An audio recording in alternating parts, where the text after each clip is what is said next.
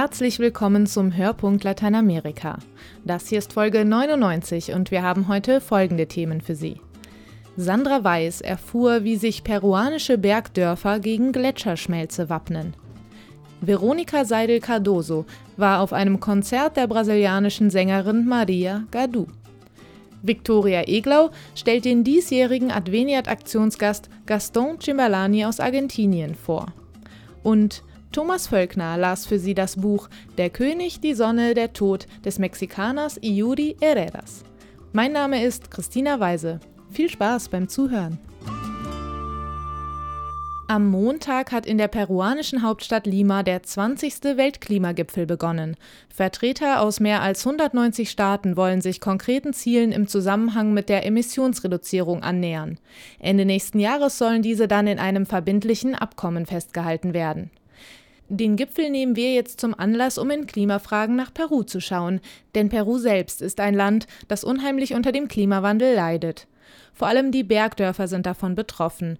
Durch das viele Schmelzwasser entstehen in den weißen Kordilleren gefährliche Lagunen. Sandra Weiß war vor Ort und hat erfahren, wie sich die Bewohner gegen die Gletscherschmelze wappnen. Wir befinden uns in der weißen Kordillere der peruanischen Anden. Und so hört es sich an, wenn ein Stück Eis aus dem Gletscher 513 in die darunterliegende Lagune stürzt. Das passierte in den letzten Jahren immer öfter. 70 Prozent aller Gletscher der Südhalbkugel befinden sich in Peru. Doch der Klimawandel frisst sie regelrecht auf, wie Alejo Cochachi von der Gletschereinheit der Nationalen Wasserbehörde festgestellt hat. In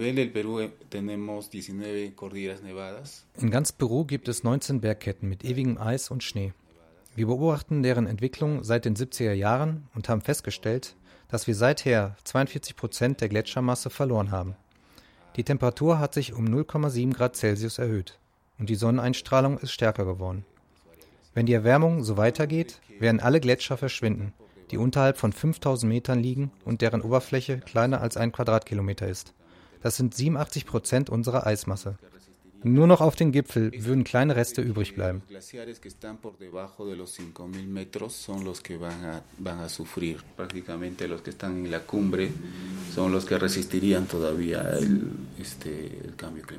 Dass die Gletscher verschwinden, ist ein herber Schlag für die Tourismusindustrie, von der die Städte und Dörfer in der Weißen Kordillere leben.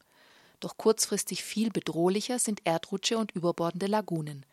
Die Einwohner des Städtchens Cahuas, das 22 Kilometer unterhalb der Lagune 513 liegt, haben das schon erlebt.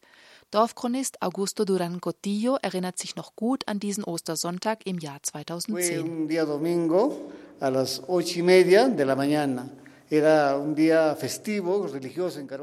Es geschah sonntags, so gegen 8.30 Uhr morgens. Viele waren damit beschäftigt, die Straßen mit Blumen zu schmücken, wie das an Ostern hier üblich ist. Dann hörten wir plötzlich die Rufe Erdrutsch, das Wasser kommt. Und Panik brach aus. Viele rannten einfach los, ohne genau zu wissen, wohin. Die Älteren wurden über den Haufen gerannt. Manche beteten und warteten auf das Ende. Andere versuchten mit Motorrädern, Autos oder Taxis zu fliehen. Der Verkehr brach zusammen. Das Chaos dauerte eineinhalb Stunden. Und dann war Carhuaz wie ausgestorben.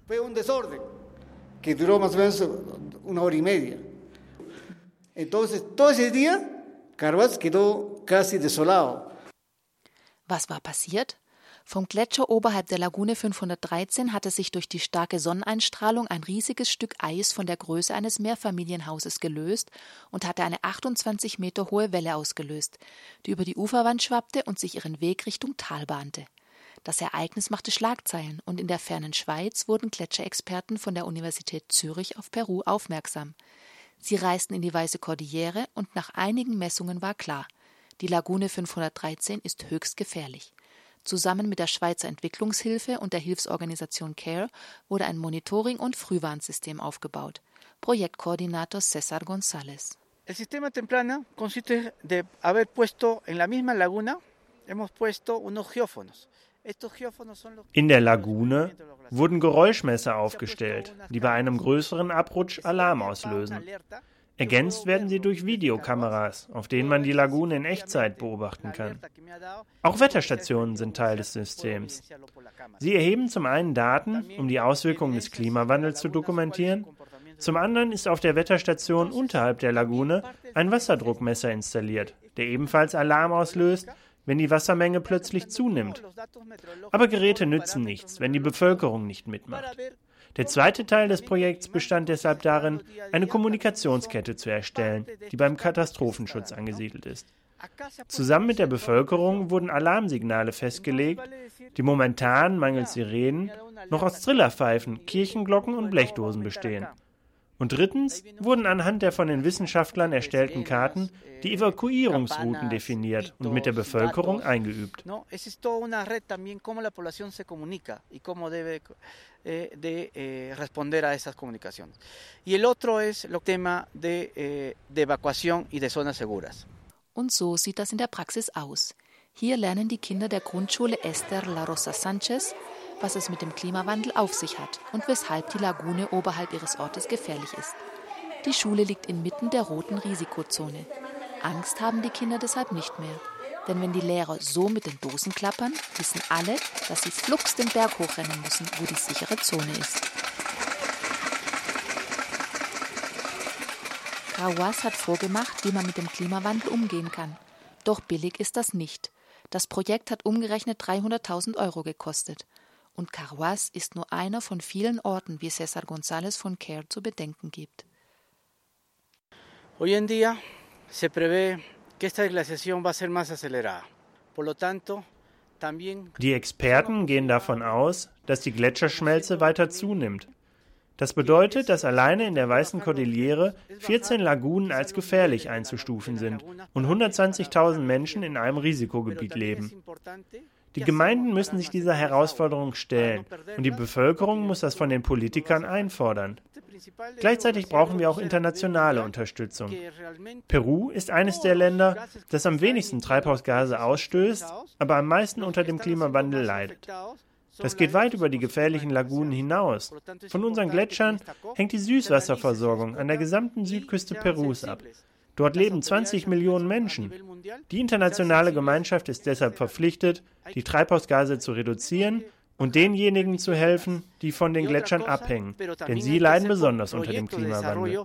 a poblaciones que viven al lado de los glaciares porque ellos son los más vulnerables, porque ellos son los que están. Aktuelle Nachrichten und Informationen rund um den Weltklimagipfel in Peru finden Sie auf blickpunkt-lateinamerika.de.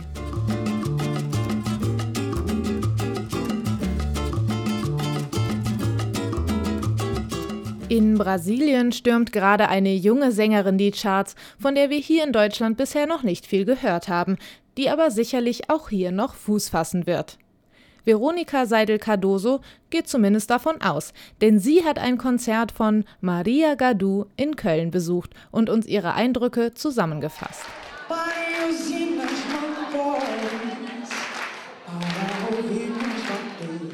Maria Gadu steht am vorderen Bühnenrand, hebt die Hände über den Kopf und klatscht im Takt.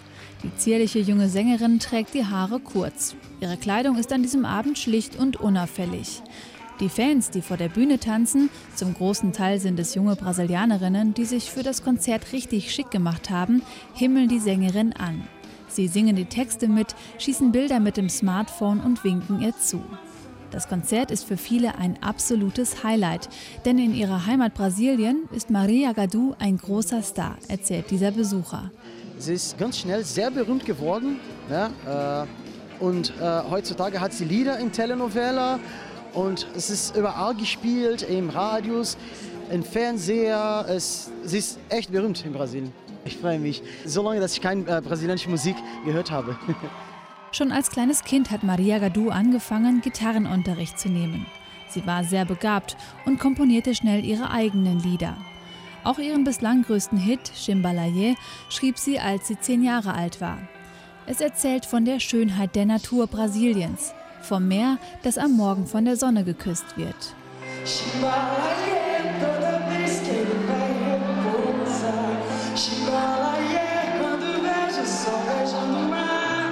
Lange Zeit tingelte Gadu durch die Kneipen Brasiliens. Immer dabei ihre Gitarre, auf der sie ihre selbst komponierten Stücke spielte. 2008 entschied sich die offen lesbische Sängerin nach Rio de Janeiro zu ziehen, wo man in einer Bar im Stadtteil Tijuca auf ihr Talent aufmerksam wurde. Nur ein Jahr später folgte ihr erstes Album. Sie ist sehr authentisch, sie interpretiert sehr authentisch. Es ist anderes, man hört heutzutage zu viel Stimme aus Labor. Also die Leute machen immer nach und es ist nicht mehr so authentisch. Wenn das nicht authentisch ist, dann ist nicht mehr mit dem Herz gesungen, denke ich. Und das macht sie. Sie singt mit Seele und Herzen und das ist was von ihr, was, was ganz Besonderes ist bei ihr. Ne? Erzählt die gebürtige Brasilianerin Andrea Ackermann, die das Konzert an diesem Abend organisiert hat. Musikalisch ist Gadus Musik in den Bereich der Música Popular Brasileira einzuordnen, also die populäre Musik aus Brasilien, die stilistisch nicht festgelegt ist. Auch Maria Gadus Musik ist vielseitig. Bei ihr dominiert die Gitarre, aber auch Streichinstrumente setzt sie gerne ein und immer wieder blitzen Einflüsse von Samba und Bossa Nova hervor. In Brasilien strömen tausende Fans zu ihren Konzerten, während sie in Deutschland noch nicht so viele kennen. Doch auch hier kommt ihre Musik gut an. Es war super, es war super geil. Besonders gut war natürlich die Stimmung hier. Das heißt, das Ganze drumherum, äh, die Menschen hier, einfach die Brasilianer, die leben das, die Musik und allen drum dran. Ich habe sie ja heute Abend das erste Mal gehört durch die Empfehlung meiner Portugiesischlehrerin.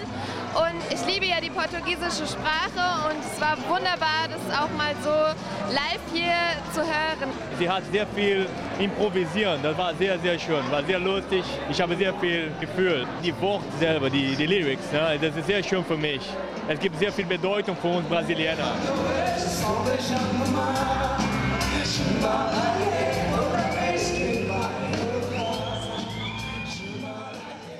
Maria Gadu, eine erfolgreiche brasilianische Sängerin, von der wir bestimmt bald noch hören werden. Veronika Seidel-Cardoso hat sie uns vorgestellt.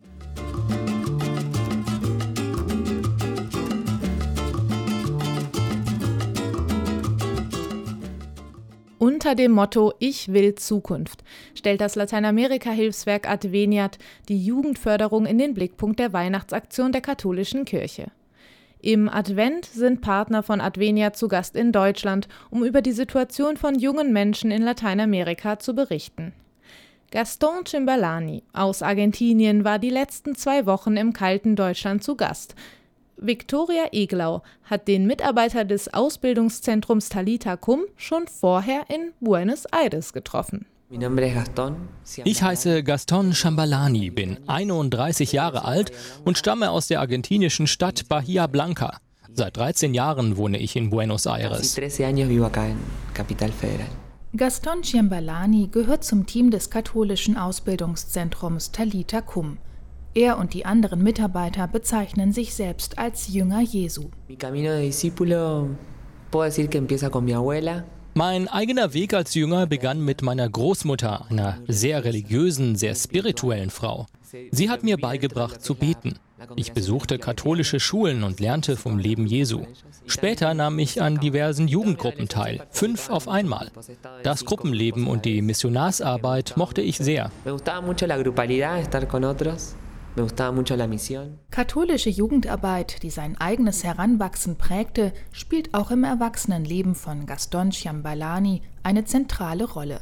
Denn Talita Cum bietet Frauen und Männern, die an katholischen Schulen oder in Pfarrgemeinden mit Jugendlichen arbeiten, Fortbildung an. Das Zentrum veranstaltet in Buenos Aires und in den argentinischen Provinzen sowie in einigen Nachbarländern mehrtägige Kurse und Workshops, die spirituelle und praktische Begleitung werde von vielen Jugendbetreuern dringend gewünscht, erzählt Gaston.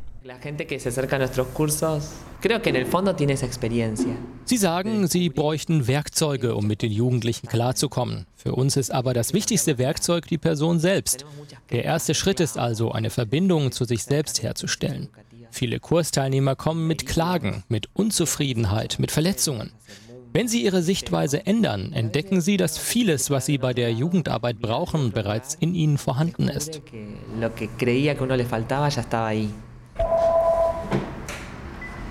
Hola. Sí, así es. ¿Qué tal? Das Telefon bei Talita Kum steht nicht still und Gaston beantwortet geduldig alle Anfragen. Manche Anrufer wollen sich über die Lehrbücher für Jugendbetreuer informieren, die das Zentrum veröffentlicht. Andere fragen nach Kursen.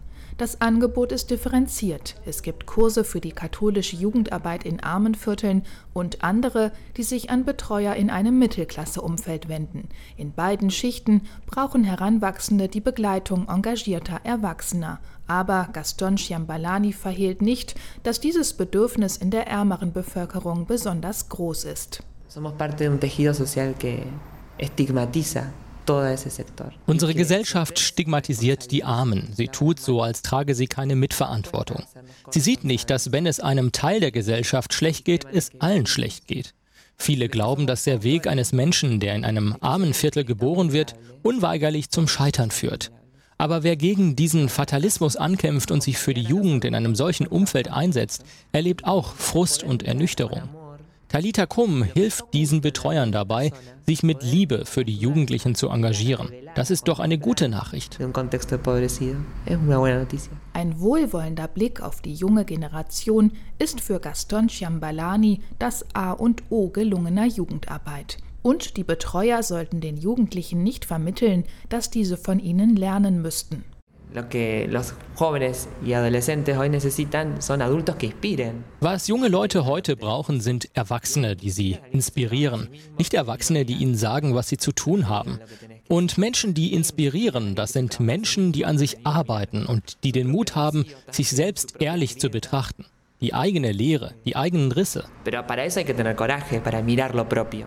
Talita Kum gibt es seit 16 Jahren und Gaston Chiembalani arbeitet seit fast vier Jahren im Team des Ausbildungszentrums.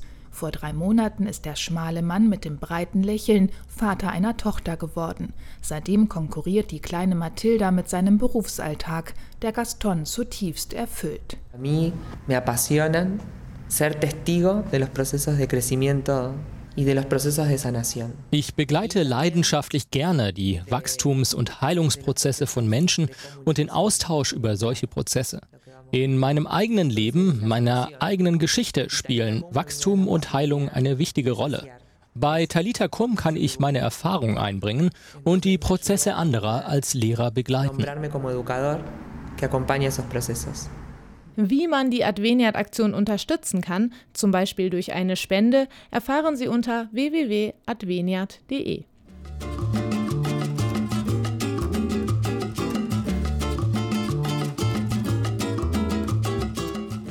Seit einiger Zeit kann man beobachten, dass immer mehr Romane aus Mexiko in deutscher Übersetzung erscheinen. Angesichts der vielen Nachrichten von Gewalt und Armut besteht offensichtlich Erklärungsbedarf. Mein Kollege Thomas Völkner stellt Ihnen ein Buch vor, das drei verschiedene Ansätze anbietet, um die Lage in Mexiko zu verstehen. Wie kann man Literatur einsetzen, um der Lebenswirklichkeit im heutigen Mexiko beizukommen? Geschichten von früher erzählen und so die Gegenwart greller hervortreten lassen?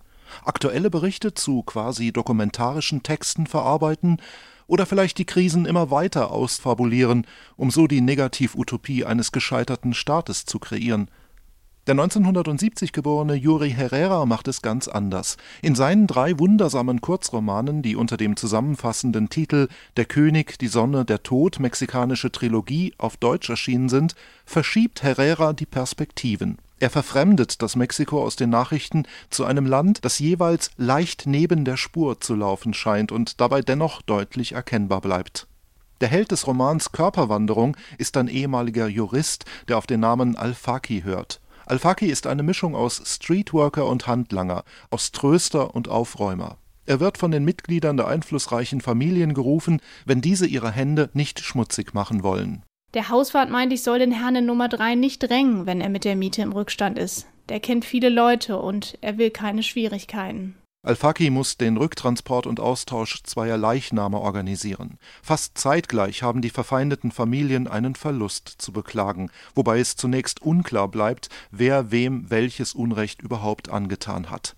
Der Autor nutzt die Stilmittel des Thriller-Genres, um den Grenzgänger Al-Faki durch eine unwirkliche Stadt streifen zu lassen, die vom Untergang gezeichnet ist Eine andere, in diesem Fall reale Grenzgängerin ist Markina, die Heldin des Kurzromans Zeichen, die vom Weltende künden. Sie ist die taffe Schwester eines Jungen, der sein Glück in den USA gesucht hat. Ursprünglich sollte er nördlich der Grenze ein Grundstück auf seinen Namen überschreiben lassen, dann jedoch blieb jegliches Lebenszeichen aus. Makina macht sich auf den Weg, um den Bruder nach Hause zu holen. Ihre Reise über die Grenze und durch den Süden der USA ist wie ein Streifzug durch die äußeren Kreise der Hölle. Wobei es scheint, als gebe Makina den vielen anderen Grenzgängern so etwas wie Hoffnung. Nach der Dusche streifte Makina wieder durch die Zimmer, in denen das Flüchtlingsvolk die Nacht verbüßte. Viele warteten wachend auf den Gewissen, der ihnen sagen würde, dass es soweit war. Einem steinalten Mann, der nicht lesen konnte, las sie einen Brief vor, in dem sein Sohn ihm beschrieb, wo er ihn drüben finden würde. Einem Jungen brachte sie bei, wie man in Nordlerzunge Seife sagte, und einer Frau erklärte sie, drüben dürfe man ihres Wissens nicht draußen auf dem Gehsteig kochen. Juri Herrera zeichnet Makina als Botschafterin. In ihrer Heimatstadt vermittelt sie per Hand Telefongespräche. Sie wird dadurch zur verschwiegenen Mitwisserin, die gerufen wird, wenn die Reichen und Mächtigen eine Nachricht weiterreichen wollen und ihnen der Mut fehlt, diese selbst zu überbringen. So muss sich die junge Frau nicht mit der Frage nach Loyalität herumschlagen. Sie besitzt mehr als eine Identität. Ein Vorteil, wenn sie auf Menschen trifft, die nicht wissen, ob sie noch Latinos oder schon Gringos sind. Die verblüffendste Figur in Herreras mexikanischer Trilogie ist aber Lobo aus dem Roman Abgesang des Königs, der die Stilmittel eines Märchens anwendet. Der arme Straßenmusikant wird eines Tages vom König gebeten, bei großen Festen für ihn und das geladene Publikum zu singen. War er eben noch ein Habenichts, so ist die Welt jetzt gut zu Lobo. Er findet sein Auskommen am Königshof, muss sich jedoch auch in Acht nehmen. Der König ist nämlich keineswegs ein milder, gütiger Herrscher, sondern ein Tyrann, der mit seinen Widersachern kurzen Prozess macht. In den Liedern, die er einfordert, sollte er allerdings in einem guten Licht erscheinen. Die Geschichte, die der Künstler sang, war nicht neu, aber noch keiner hatte sie besungen. Durch Fragen über Fragen war er zu ihr gelangt, nur um sie niederzuschreiben und dem König zu schenken. Er besang seinen Schneid und sein Herz, beide im Kugelhagel auf die Probe gestellt, mit glücklichem Ausgang nicht nur für den König, sondern auch für die armen Teufel, für die er immer Sorge trug.